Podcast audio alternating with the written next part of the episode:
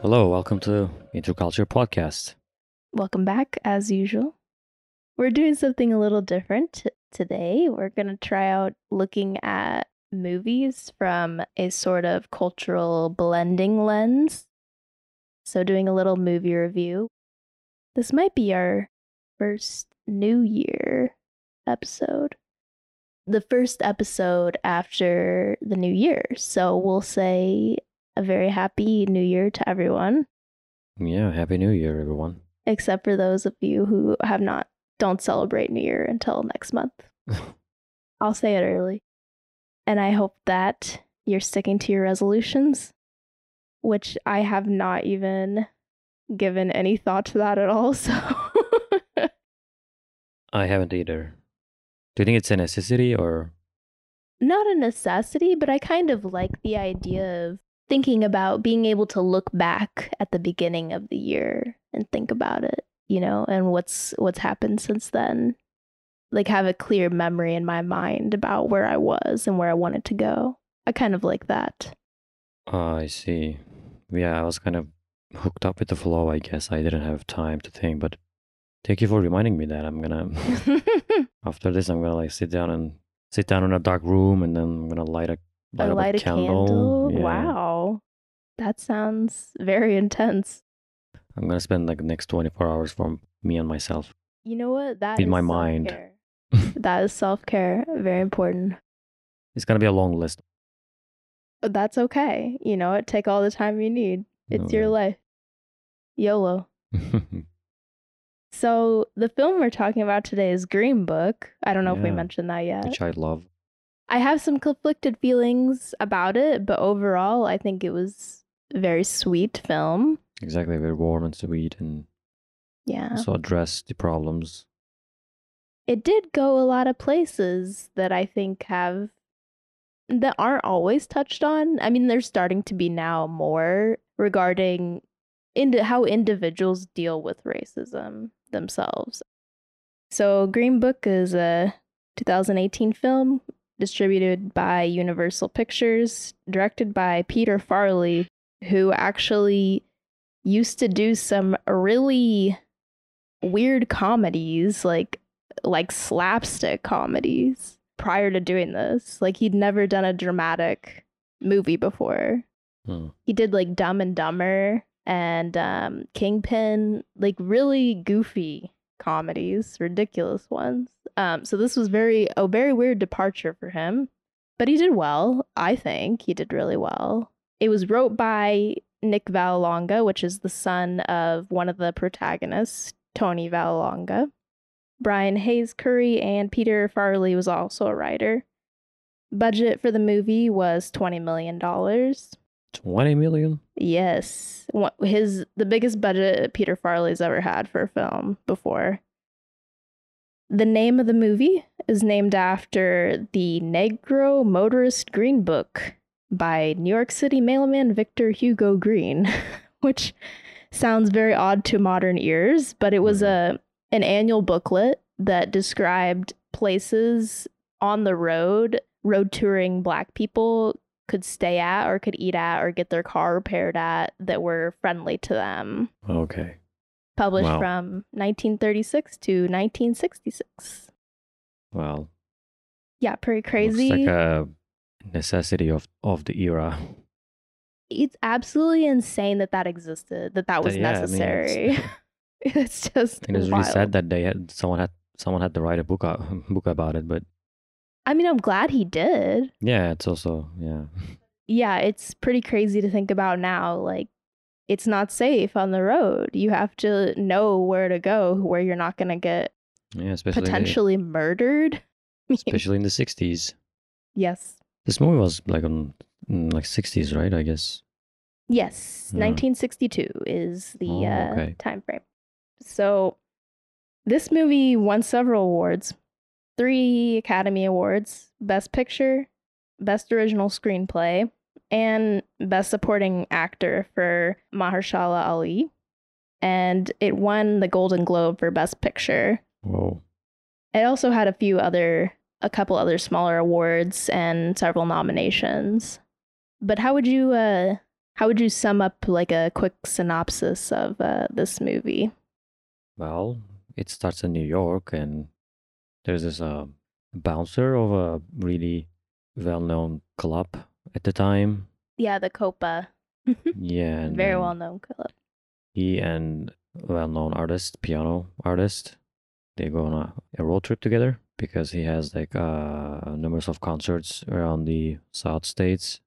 While they were on the road, they like develop a friendship, and And they form like an understanding of each other. By the yeah, they end. form understanding each other. At, at first, they seem like, even though they like grew up in the same country, but they're kind of like two strangers because they like at the city are different. that sh- like shaped and impacted them. Yeah. Yes. I should talk about the controversy surrounding um, Donald Shirley's family uh, not being involved in the making of this film because while I find the film really cute hmm and liked it a lot, and I actually teared up a little bit during the movie. You did. Uh, I did. It's kind of a shame that this movie did not involve the family of Donald Shirley. S they actually found out about this film like after it was already produced. It hadn't gone out yet. So let me just get into like who Donald Shirley is. So he's uh, by the way, I call him Donald Shirley and not Don because it was actually the decision of his record company to go by Oh, okay. Don, and he did not prefer that. Does he also have a doctorate, Yes, he does. right? Yeah. He has a doctorate not only in music, he also psychology, Yeah, and uh, and he he spoke eight languages, including Italian, including Italian, which we'll get to that part in the film. right? I had no idea about him until I watched this movie. I never. Well, I think most never people heard of him hadn't heard before. of him. He's a, he's a genius at his time. For sure, he was. Donald Walbridge Shirley was born January 29th, 1927, uh, and was an American classical and jazz pianist and composer. He is also a painter as well.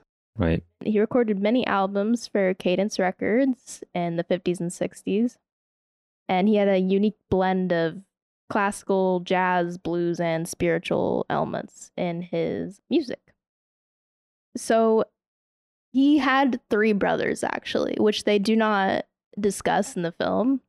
That's also yeah. I mean, I would want to see his family too So because Mahershala Ali like was told by the production of this movie that there was not very much information about his personal life and who he was. And that actually was not true because he had three brothers and like their children and that he was close to. They should have absolutely been consulted for this movie yeah, they pictured him as like some sort of a lone, lone person. He is portrayed in the film as a loner. The, the thing is, we see the family side, family side of the other guy Yes. in the movie. You know, like and actually, some of the relatives of Tony Vallelonga are in the movie as actors. oh wow, so it's kind of a slap in the face to not even consult the the other main character in this film, his the star, kind of like yeah. I mean, his family, and they have Tony's family in the movie. It's kind of crazy. I think they try to show the audience from like the other guy's eyes. Yeah, definitely. Which I don't think there is anything wrong with that. yeah, there's nothing wrong. It's just It's I don't know, It's just the disrespect, you yeah. know, The uh, to the family. it sounds like he needed to be heard more. Like he needed to be. Yes, he absolutely did. His family, when they came out, when the movie came out, they called it like a symphony of lies. Symphony of Lies. Yes. wow.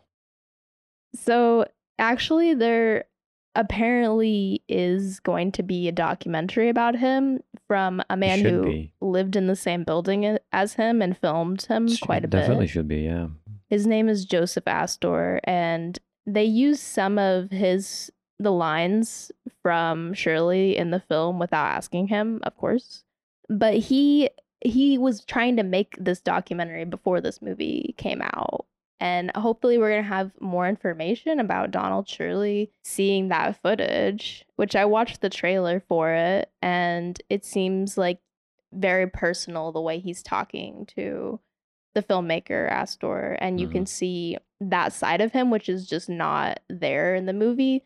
Yeah. Which I want to say that Mahershala Ali did an amazing job in this film. He's such a talented actor, and he has talked about in interviews.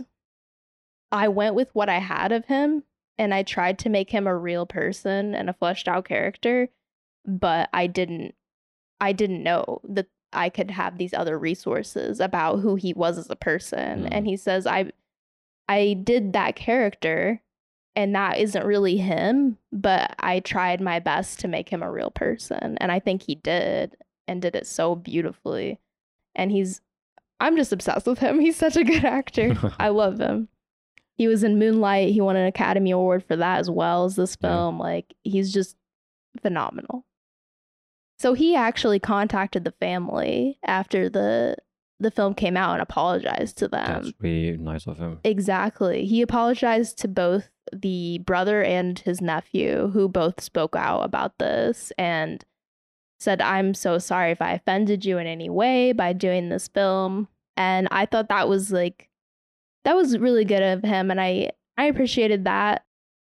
But the problem with this film, I think, is the fact that Nick Vallelonga wanted to tell the story about his dad, make it kind of sweet and, you know, this heartwarming tale about overcoming racism. I actually I have his quote from when he won, when they won best screenplay. hmm He says, This is a story of the trip that Don Shirley took in the pre civil rights era of the 1960s.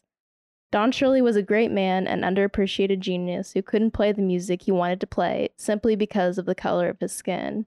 Yet he went on to create his own music that still resonates to this day. This story, when I heard it, gave me hope, and I wanted to share this hope with you because we're still living in divided times, and that's what this movie is for. It's for everybody. If they can find common ground here, we all can. And I think that's a nice sentiment. But in trying to like say the story he wanted to say, he actually ended up erasing some of Donald Shirley.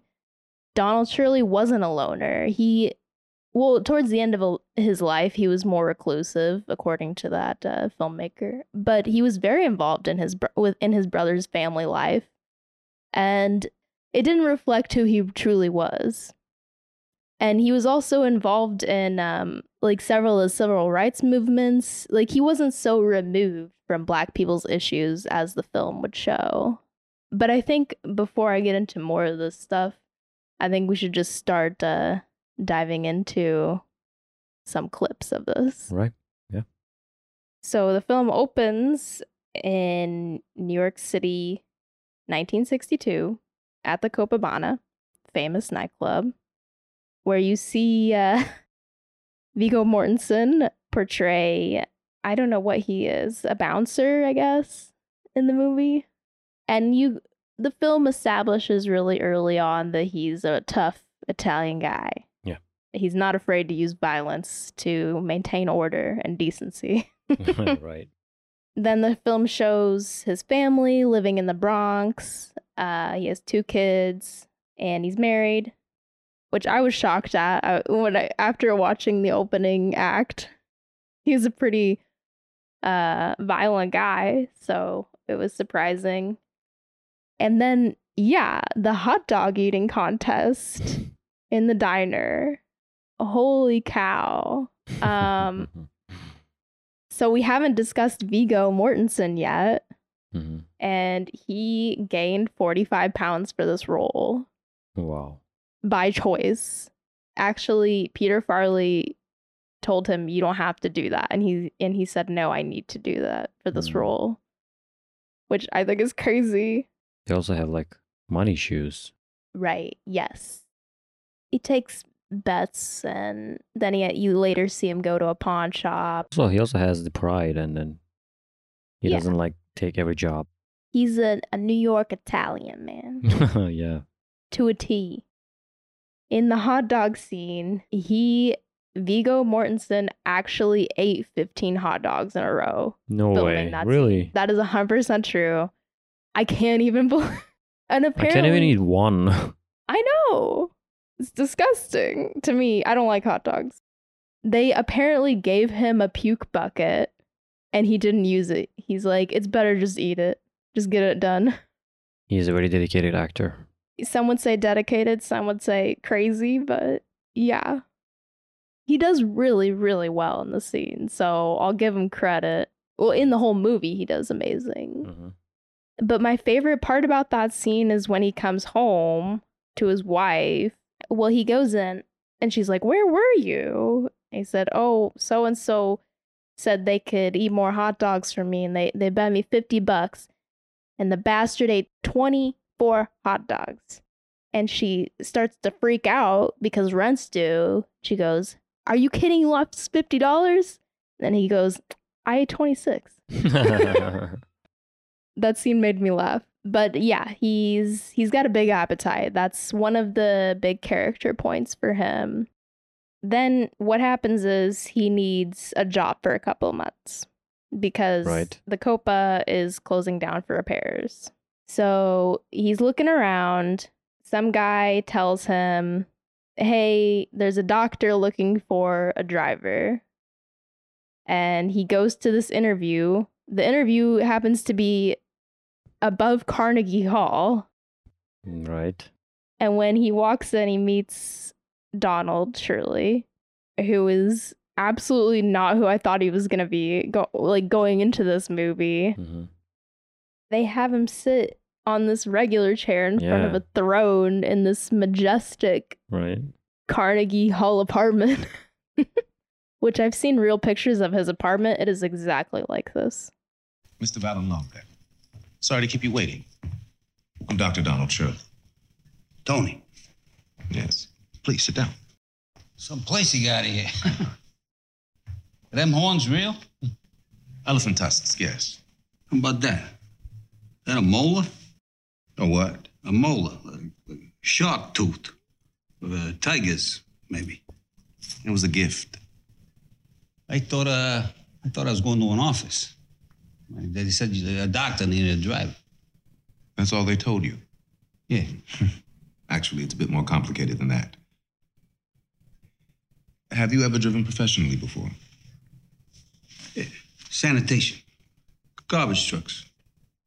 Plus, I drive my boss home at night. But I could drive anything limos, tow trucks, snow plows, whatever. I see. What other experience do you have? I worked a lot of joints, wagon wheel, peppermint lounge, copa. In what capacity? What do you mean? What did you do there? Uh, public relations. Well, first of all, Tony, I'm not a medical doctor. I'm a musician. You mean like songs? Yes. And I'm about to embark on a concert tour, the majority of which will be down south. Atlantic City. No, the deep south. First, we're starting in the Midwest, and then we're taking a hard left. Kentucky, North Carolina, Tennessee, and on down through the Delta. Do you foresee any issues in working for a black man? No. No, no. But just the other day, me and the wife had a couple of colored guys over at the house. For for drinks. this is established in a scene earlier where two black plumbers come to work on their kitchen. Yeah, and he lies about that. Yes. But in the scene, his wife offers them some lemonade. They Mhm. drink it, and he throws the, the glasses they used in the trash afterwards. Yeah, and then his wife realizes that, and then he she, she feels she feels sorry. She feels really sorry. Yeah, so we know he is racist. He's a racist guy. Yeah, he's a racist guy. but he is looking at this job opportunity. It's good money Mhm. for him, which they need. So he's prepared to um, take that on, even though he doesn't even want to have glasses that have been touched by a, a black person. Yeah, right. Which is, yeah. Which is insane. Yeah. I had my record label ask around town to find me the right man. Your name came up more than once. You've impressed several people with your innate ability to handle trouble. And that is why I called and inquired about your availability. In this scene, also, Donald Shirley comes out in an African robe, which he sometimes wears. Yes. And actually, Donald Shirley was from his parents were from Jamaica, but he he grew up from a very affluent uh, black family in Florida, and he's also he's got a bit of a stiff upper lip, as they would say in the UK. He's very uh, no nonsense, precise talker, no bullshit. And when I was first watching the character, I was like, oh my God, this guy's insufferable. He's so, I don't know. He comes off very pretentious, which I don't know. I maybe the real Donald Shirley was a little bit pretentious as well. I mean, Just- he has a certain amount, a certain amount of education, so of course it's like normal. He's not gonna talk in a strict language. It's more than education. He's in the high cultural arts, right? He's Also, there's that too. Yes. he's Mhm. trained in classical music and Yes. he's in this world of high society which is really very far away from where Tony's coming from. yeah. By the way, I don't think I mentioned this before. Tony Lip, his nickname. hmm He actually he was a driver and working at nightclubs, but he went on to be an actor. Did you know that? No. He is uh Carmine in The Sopranos. The Manhattan boss, I think. I haven't watched it. I haven't watched The Sopranos that long. Sopranos great show. He's a good act. He was a good actor. Oh yeah. But it's pretty funny. And I guess there's some nepotism there. His son's in the movie industry as well, but it's so odd to see this I don't blue collar Italian man who used to work for the sanitation department. He became a very successful actor. I would say you're on The Sopranos, one of the most highly acclaimed TV series of all time. right. So in- interesting where he where he landed after doing this. But anyway, what happens is he ends up taking this gig. Look how bulky and how thick his his neck is. I mean, you can see that he, he gains a lot. He gained a lot of weight. He looks the worst I've ever seen for sure in this movie. He takes the uh, job. He turns down another job he's offered, job quote unquote, with these gangsters, Italian gangsters. They want Oh, him to Yes. mhm. they want him to go work for them because they heard how he beat up uh, that guy at the club the other Mhm, night, mhm. and they they they were impressed. But he says, "No, I got another job lined up." And I mean, by looking at how he lied about those like two plumbers, I wouldn't say he's like honest, but he has he has some decency. he's a family man at heart. I don't think he's.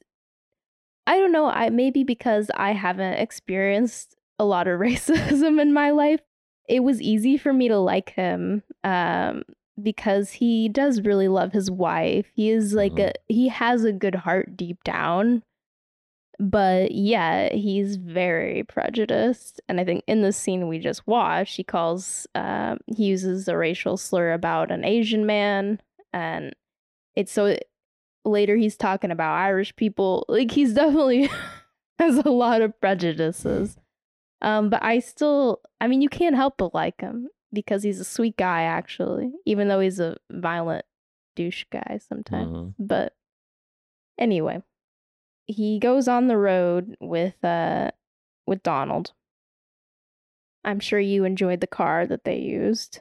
It's yeah. a 1962 Cadillac. Very beautiful. hmm They get on the road. The record label guy gives them gives them the green book, which we all know is the title of the movie, to tell them this is going to tell you where to stop on the way. And what's interesting in that part when the record executive's talking to him, he calls him his name incorrectly.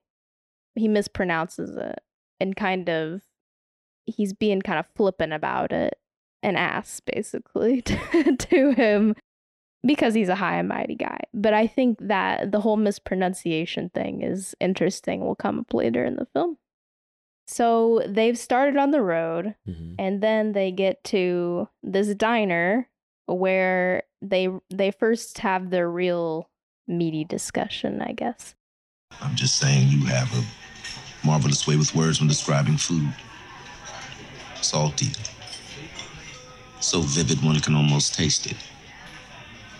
Hey, I'm just saying it's salty. And salt's cheating. Any cook can make things salty. To make it taste good without the salt, with just the other flavors. That's the trick. I mean, take the basic ingredients. We should really get going soon if we expect to get to Pittsburgh by dinner.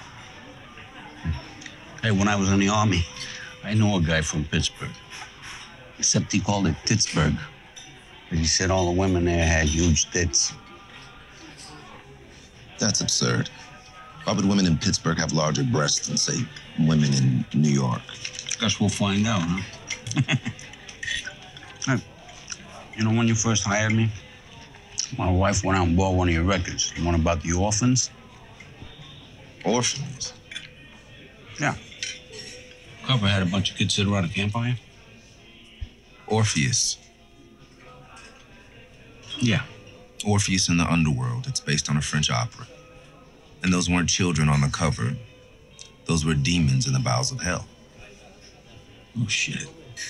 Must have been naughty kids. he doesn't really like the conversation, and it's really sweet that before he before they like goes on the start the road trip, Doctor Shirley calls up. He asks his wife if it's okay if, he, it's okay, takes takes her away, husband. You know, that's pretty, that's pretty sweet. And then she listened to his album, which, by the way, they show the cover of that record in the credits of the movie. hmm And Donald Shirley actually painted that image of the demons. Oh yeah. So they're on the way to Pittsburgh. And So And- I've been once. you don't sound happy about it. on the way, Tony has to go pee and he stops the car to go in the woods. And they show him at this point in time take his he comes back to the car to grab his wallet while he goes to pee, implying that he thought maybe Donald was going to reach for his wallet. I don't know. And that's what I thought out of it. And I was like, really? This guy is mega wealthy. He he's really gonna reach into your wallet, your boss. But anyway. Donald comes in to talk to Tony about how he should act in front of these highfalutin, high society white people, right? He tries to tell him how to be, and Tony pushes back a little bit. We'll be attending many events before and after the concerts, interacting with some of the wealthiest and most highly educated people in the country. It is my feeling that your diction, however charming it may be in the tri state area, could use some finessing. I mean, diction, like in what way? Like in the only way the word is ever used. Okay. Your intonation, inflection, your choice of words. Yeah, I got my own problems. Now I gotta worry about what people think about the way I talk. There are simple techniques I can teach you that are quite effective. I can help you. I, I don't need no goddamn help. People don't like the way I talk, they can go take a shit. The profanity is another issue Fine, but wh- why you break my balls? because you can do better, Mr. Vallelonga. Which brings me to one more point. As the guest of honor, I will be introduced when entering these intimate events. You will be introduced as well. In my humble opinion, Vallelonga may be difficult to pronounce.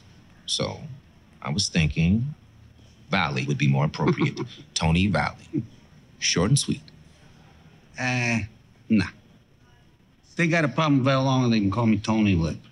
These are genteel people. Tony the Lip may be a little worldly for them. Well, then it's Tony Vallelonga. All these high class people, so much smarter than me, with their intelligence and speaking abilities, you tell me they can't pronounce my name? If they don't like it, they can shove it up their ass. I'll just wait outside. Sound compromise. I actually agreed with Tony in this scene. I thought these guys, they're trying to be cultured and fancy pantsy. They can't even say an Italian last name. I thought, I thought he's right. You know, if they're gonna pretend to be smarter and more well educated, they sh- they can use my name.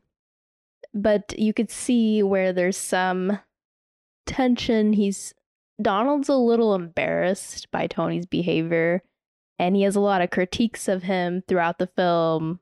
Like we see him steal a rock from a from a roadside stand that's selling gems, and he makes him put it back. Just little things like that. And I apparently, according to um, Donald's nephew, he was a mega perfectionist and he would fire you in an instant if you did anything he didn't like or weren't good enough. Um, so that is one character trait that was accurately portrayed in that character. Mhm. Well, I wouldn't mind that. Oh, okay. I think he was a little too much of a perfectionist, but yeah, he is, but I, that level of education, someone maybe he knows things better than me. You know, I would like give it a ear to listen. So I don't think he can listen though because he's got a chip on his shoulder about the elites looking down on the working class people like him. hmm and he's gonna push back and say, "Oh, you you're gonna treat me like I'm trash because I'm the working class." I mean, he does get taught certain ways of speaking and expressing himself by Donald, right? So he does get he does get to that point where he is more accepting.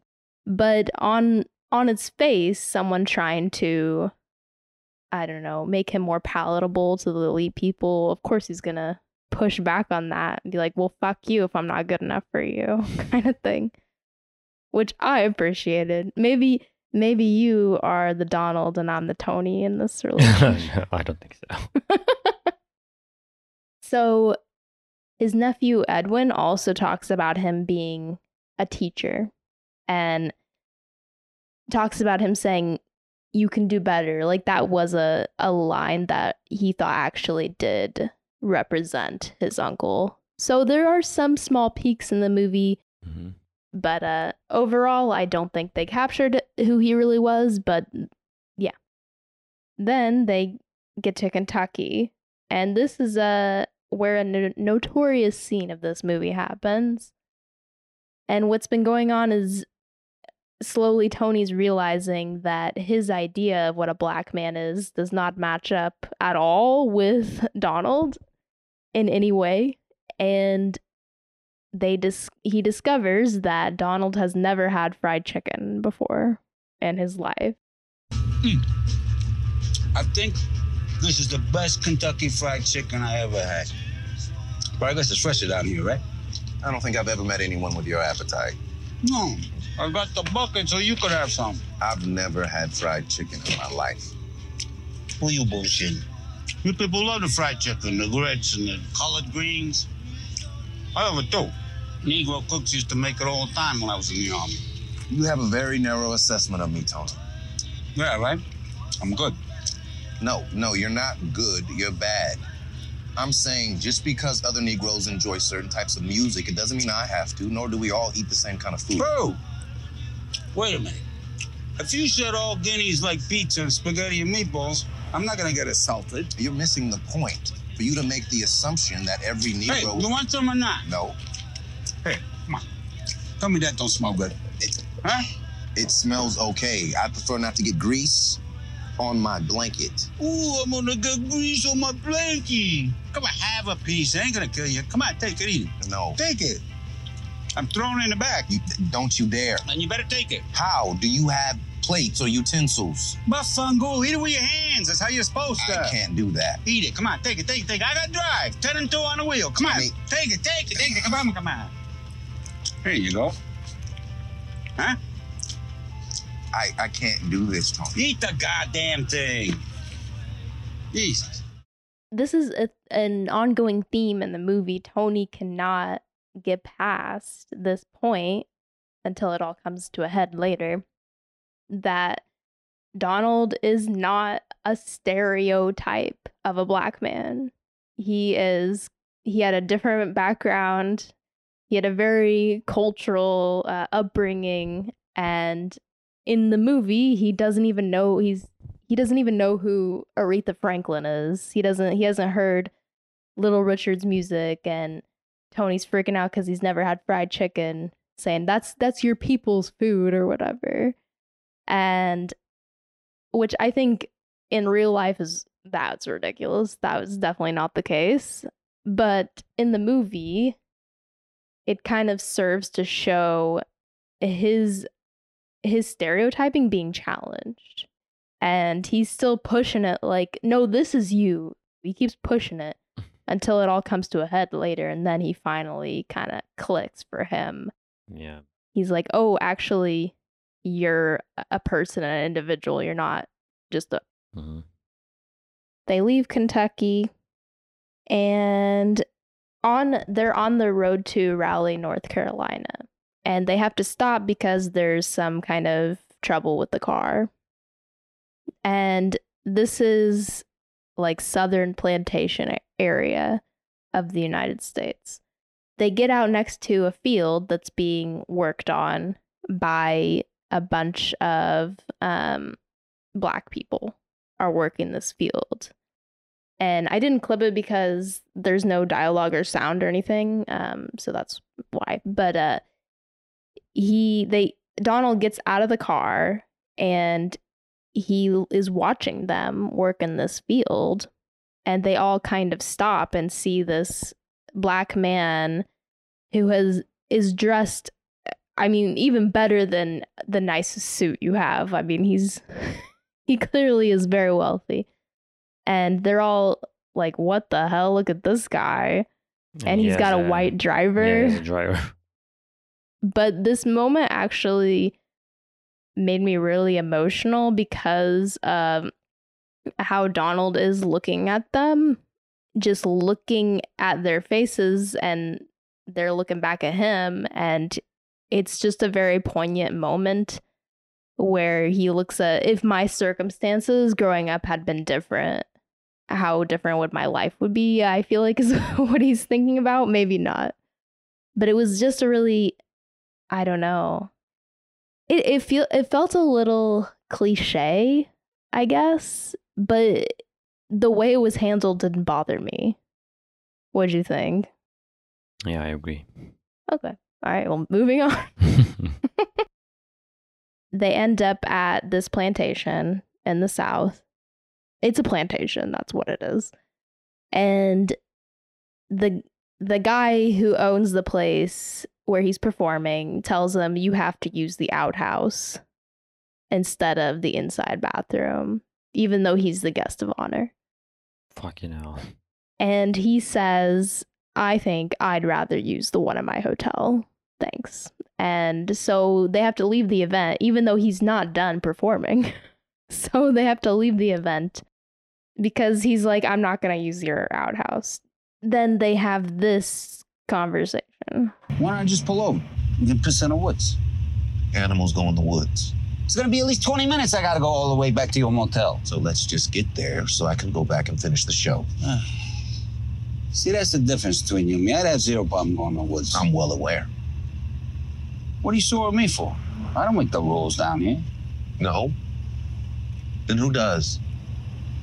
Oh, you saying just because I'm white and they're white? You know, that's a very prejudiced thing you just said there. A very prejudiced thing. I got more in common with the Hymies at Second Avenue Deli than I do with these hillbilly pricks down here. Eyes on the road. You always say that when you don't like what I'm saying. Eyes on the road. He is, I mean, showing some serious hypocrisy. Why are you saying all white people are the same? You've been doing the same thing all day, bro. I don't get it. How does he smile and shake their hands like that? You tried to pull that outhouse shit on me, I pissed right on the living room floor. Don't don't do that. We have many concert dates left. Yeah? So? You realize we're contractually obliged to perform them. Of course I do. You don't play, we don't get paid. What's your point? Ugly circumstances are going to happen again. So control yourself. Don't lecture me, you rat. Dr. Shirley could have stayed up north getting rear end kissed at Park Avenue parties for three times money. But he asked for this.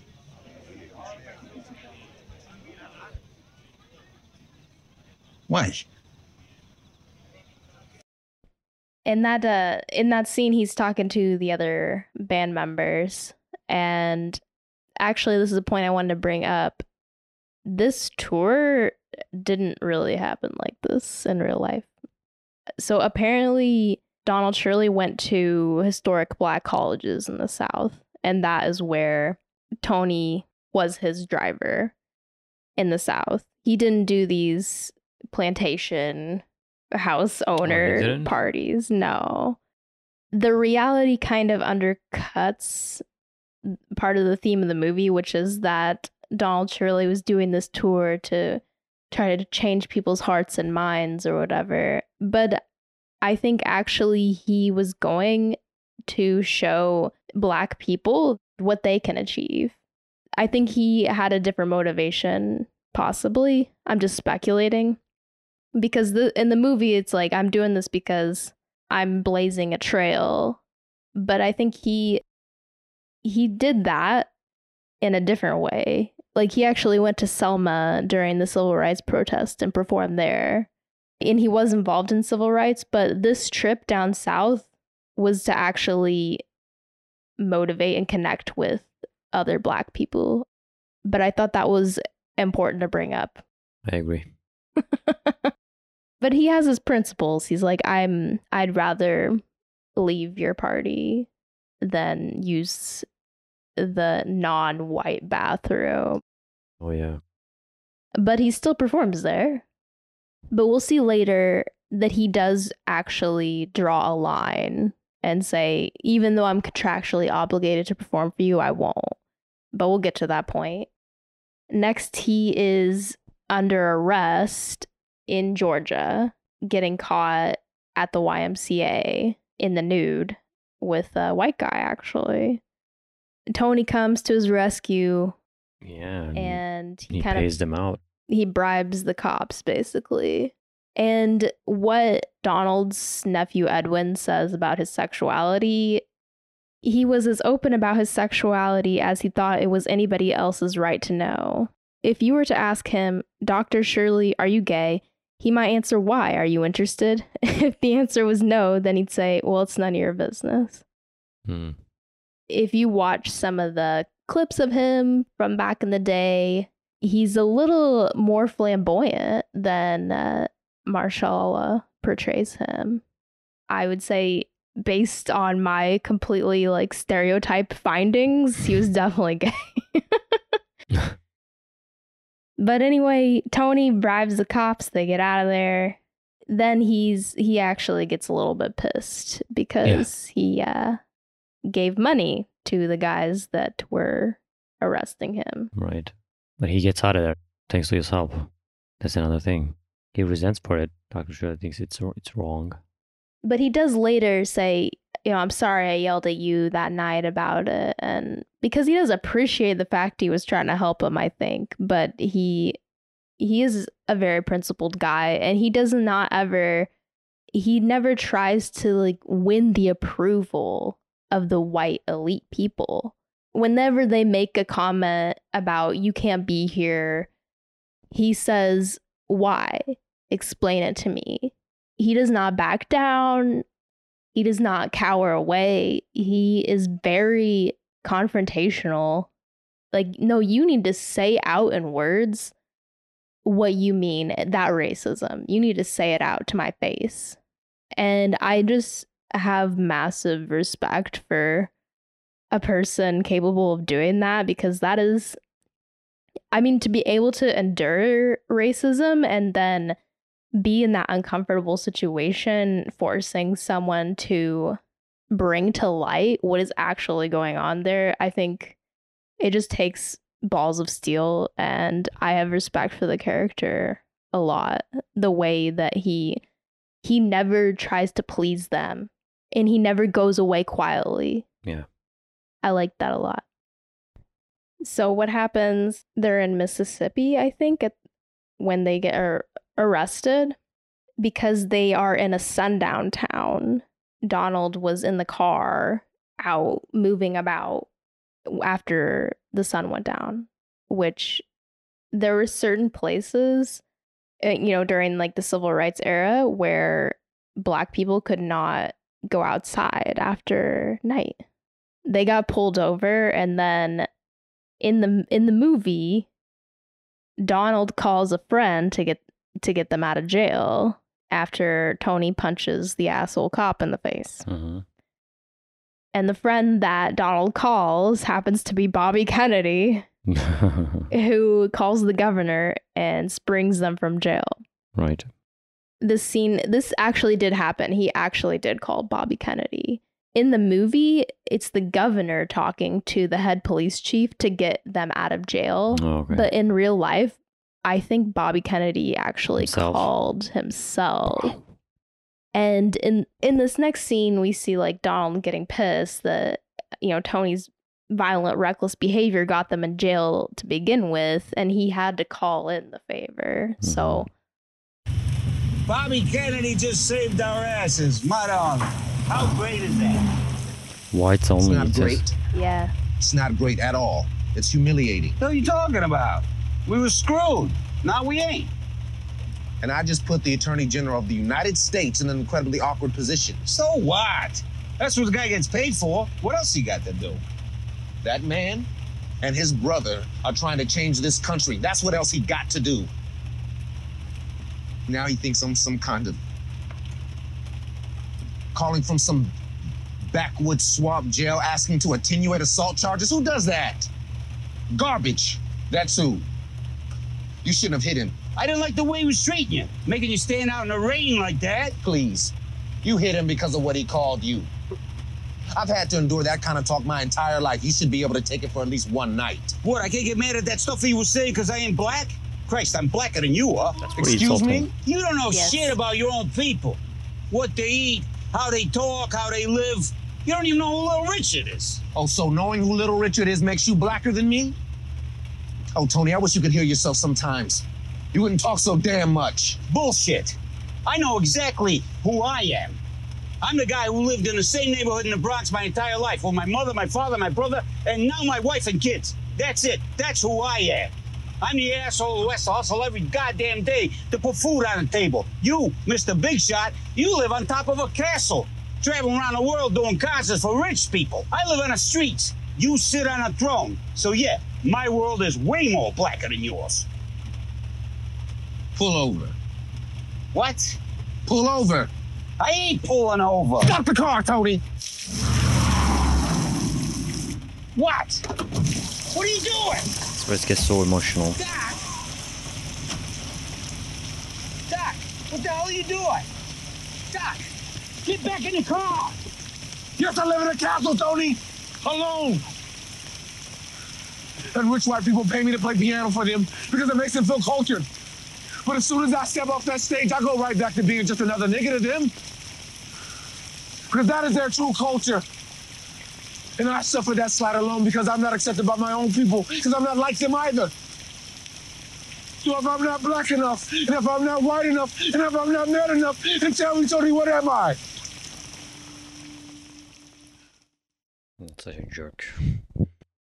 I'm glad that he finally verbalizes to him what it means to him, right? yeah, what it really is because he's trying to push back on Tony stereotyping him throughout the trip. He's like, "No, I don't eat fried chicken. Sorry." You, know, and okay, yeah, I don't play jazz music. And he's trying to to change his mind, but Tony just doesn't hear it and doesn't hear it.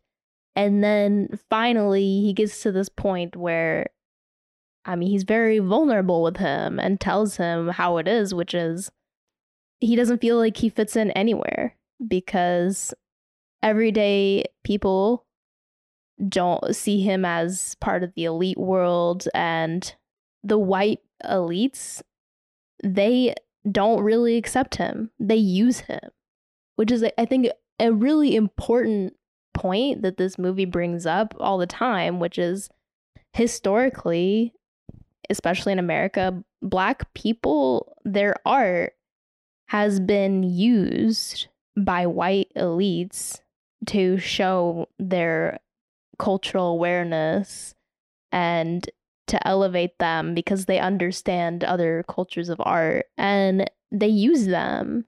But at the end of the day, they still treat them or view them as less than, even uh, while they're listening to their music, buying their paintings, and obviously have huge respect for what they produce, them as a person is still devalued Exactly. which is just so disgusting. And it still definitely happens in the fine art world to this day. This usage of races who aren't put on top of this imaginary pyramid, right? People still use people like that in the fine art world for sure. It's still going on. It's still going on with black artists, black musicians outside of the fine art world as well. And so I'm just really happy that this film brought that up. In reality, thankfully, Donald Shirley wasn't as alone as he's portrayed in this film. Uh, he did have his family who loved him. And so he wasn't completely isolated in reality, which is kind of a nice departure from the film, I guess. But yeah, he's he's not only showing Tony that he's being a jackass and that he's got it wrong, he's also revealing what he experiences on the daily. And that's why this is the most pivotal scene in the film. Exactly. So now we get to the final performance, which takes place in another um it's in it's in Birmingham, Alabama, which I think you know is a very uh it's kind of a hotbed for a lot of civil rights issues. So they're at another plantation like kind of establishment. And when they arrive, the host treats uh, Donald very nicely, but then they get there and his dressing room is a closet, Mhm. essentially. And he's like, whatever, I'll take it. And uh, they decide to have dinner before the concert. They go to the restaurant on at the venue, and Tony is sitting with the other bandmates, and Donald's about to come in. Is Dr. Shirley in his dressing room? Yeah, more like half a broom closet. Tell you, I don't he puts up with that shit.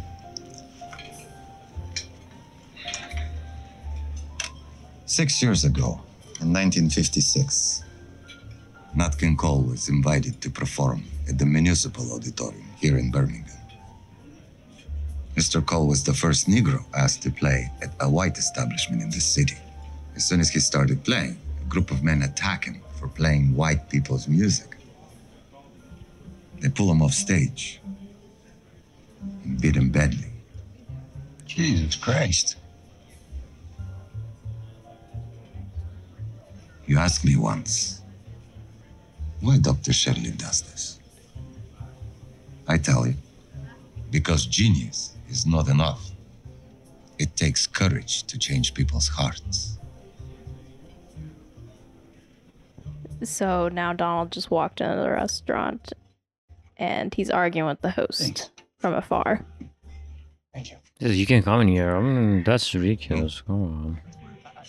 So Tony's getting up. He's gonna go have a, a chat with the host.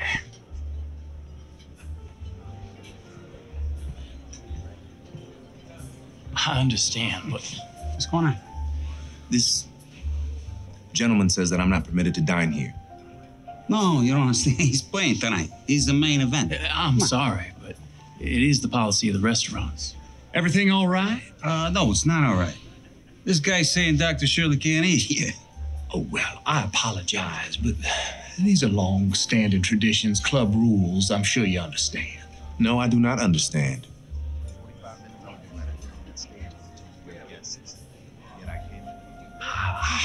I'm sorry. Wait a minute. Are you telling me the bozos in his band and all these people who came here to see him play, they can eat here? But the star of the show, the, the parking spot of honor, he can't? I'm afraid not. Well, he's got to eat. I mean, he's got to have dinner. Okay, well, I'll tell you what. Why don't we bring something to his dressing room, huh? John, show him a menu. No.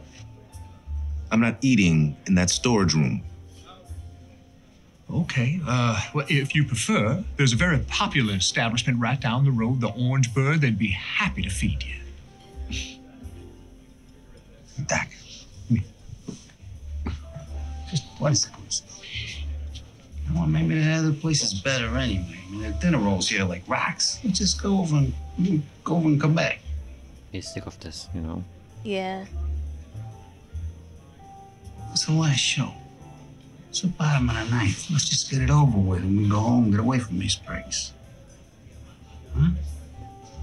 Ah, there you go. The fish is wonderful tonight.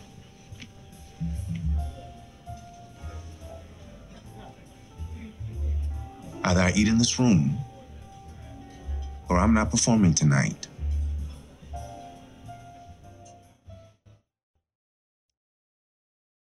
So I didn't clip the next scene, but they end up going to the Orange Bird, which was recommended to them by that very nice man in this scene.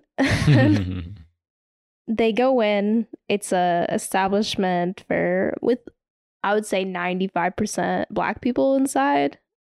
And everyone is staring at Donald when they when he walks in Mhm. because he's very nice. He has a he has a tux on, actually, not a suit, a tux. They're all staring at him. They start talking to the bartender. Tony tells her, "Oh, he's the best pianist in the world," and she says, "Why don't you prove it?" Well, I really wonder what would happen if if that guy, that like hotel manager, would explain the real reason why he's not playing that night to like to 400 guests. What would be their expectation? What, what would be their reaction? I really wonder. I think some people would, most people probably would understand where he's coming from, and then I think I there mean, would the be white guys come. where- the white guys yeah, come they from? would agree with him. Don't you think most of them would? Probably. There are some good white guys that you see sprinkled in. For instance, when they are in the jail, there's the young white cop who convinces the police chief, hey, actually, he does have a right to a phone call, even though he's black. And then another time we see a white cop uh, pull them over to tell them they have a flat tire, and then he helps them change it and everything Mhm. one in every three white guys is not a piece of shit, basically. I don't know. I think the people at the restaurant would probably mostly in Birmingham, Alabama, 1962, most of them would say, "Oh, we get it. That's No, we get it. We don't. We don't ask for refunds. they might ask for a refund." they would probably agree that, "Oh, these guys are unreliable." they would like accept the blame on him, like blame on the. doc- Yeah, the they would. I think they would. Not a long, long time ago. It's just fifty years ago. Donald Shirley just died in 2013. So it wasn't that long ago, everyone. Actually, Tony died in 2013 too, right around the same time as him. oh, really? Yeah. According to Tony's son, they were still friends up to the end, but that's to be Mm. disputed. Hmm. So yeah, they get to the Orange Bird. The bartender dares him to play the piano, and he starts playing an extremely complicated piece by Chopin called Winter Winds. It's one of the most complicated pieces to play. Do you know this? Did this happen in real life? I I don't think so, no. So after he plays that piece, then the band that was gonna play at the bar comes up and joins him and he starts playing jazz Mhm, music. mhm. I think in real life this wouldn't have happened because He has no idea. no, But jazz he- is kind of like improv- improvised music, isn't it?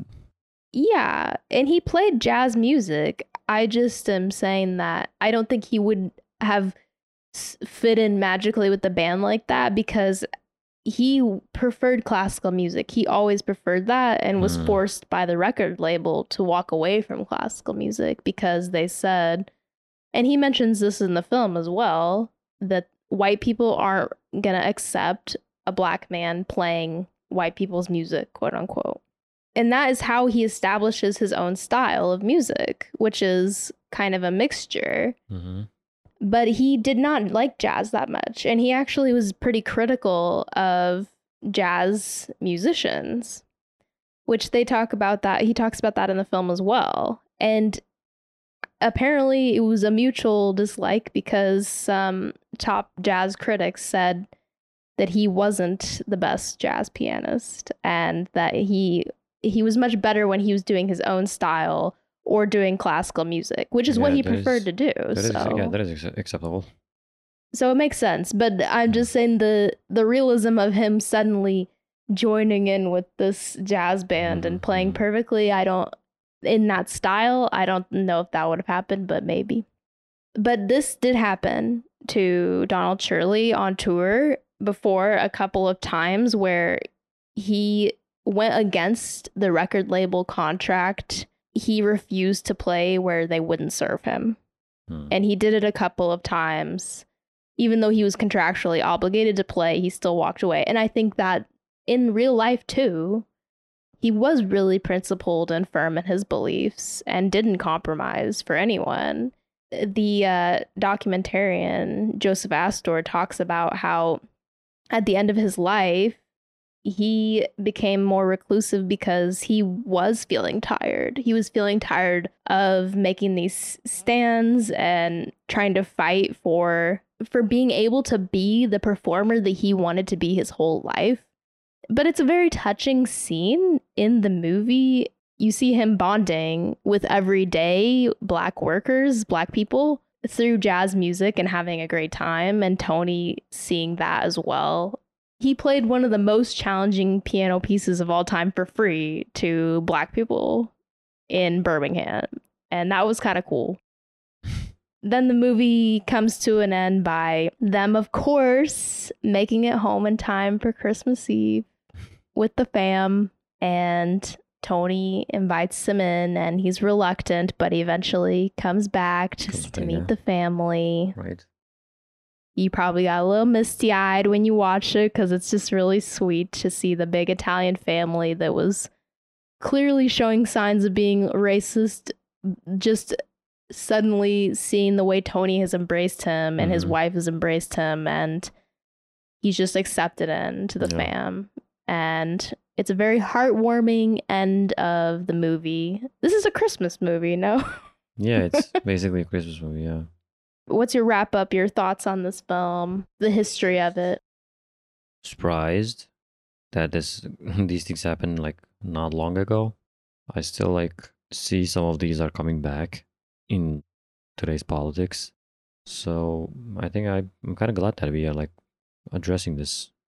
Another thing I would I would say the costumes, the this the scenes and materials that they used in the in the movie, it seems like pretty accurate.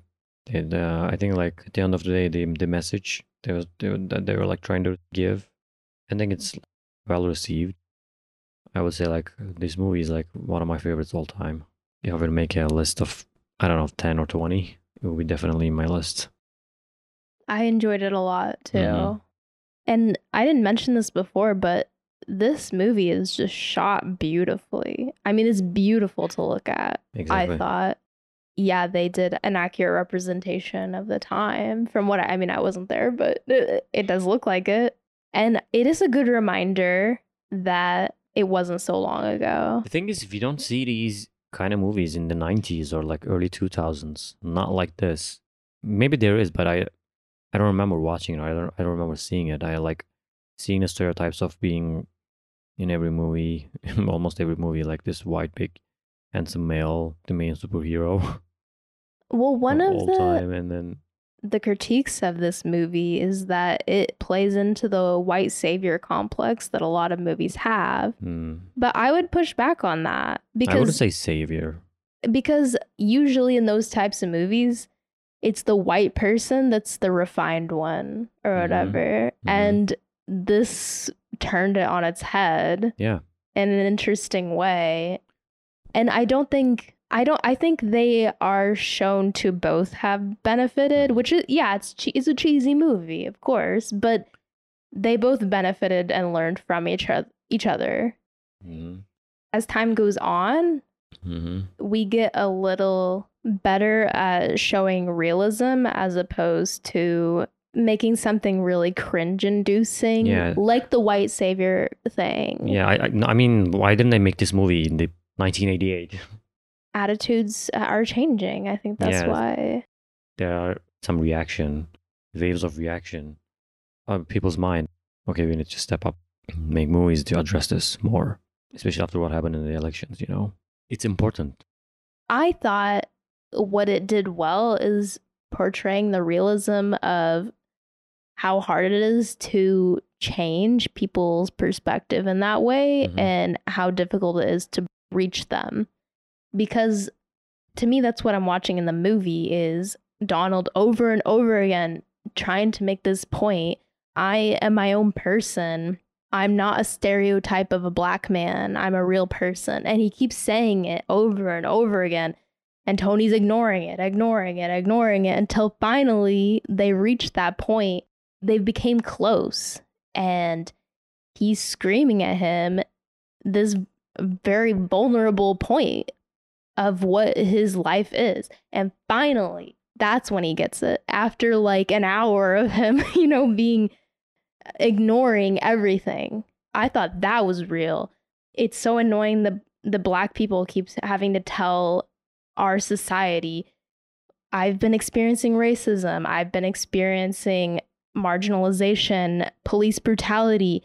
They keep saying this is happening, this is real. They keep saying over and over and over again and it keeps and it's taken us decades to acknowledge it. And finally the thing that breaks people's like fake idea of what the American experience is is like this raw and visceral personal vulnerability. And that's when white people start to see black people as human beings with their own experience that is very different. And we just haven't been able to acknowledge how different it was because we want to believe that everything is rosy or whatever. But I think it's like, it was such, to me, a clear reflection of like how black people in this country are just like saying over and over again so many times and it keeps getting ignored until it can't be ignored. I appreciate that scene in the rain and that that the realism of that so much from this movie that I think it does subvert the the white savior cliche. I do. I I feel that. But I understand people's critique for why it might be Yeah, that me too. Yeah, I would I would say to that, but it's still the roles are here are switched. So It is kind of like driving Miss Daisy. Did you ever watch that? No. Or it's like the highfalutin uh, lady who's Jewish, and then her son hires a, a black driver for her when she loses her license. hmm. And he doesn't know a lot, and she's like a teacher, and she's teaching him how to read and stuff, and it's all very, I don't know, cringy. is it an old movie? Yeah. Mhm. Yeah, it's really cringy, but like I said, it was one of the stepping stones to getting to a less cringy point, basically, in filmmaking about race issues. Yeah. I also think this movie is great because it is bringing Donald Shirley back into the public eye, which was largely forgotten. And I'm hoping to see Josef Astor's documentary very soon, knock on wood, that he finishes it. Hope to see that soon. Is that it? Hope to see that soon. No, I, I think that's it. I think that we're reaching. That's the end. Oh yeah. okay. Well, as always, write to us. Let us know your ideas, or if you want to recommend a movie for us to review next time. Yeah, we'd like to hear your feedback. We will see you next week. See you next week. Email us at interculturepodcast at gmail.com or follow us on social media at interculturepod.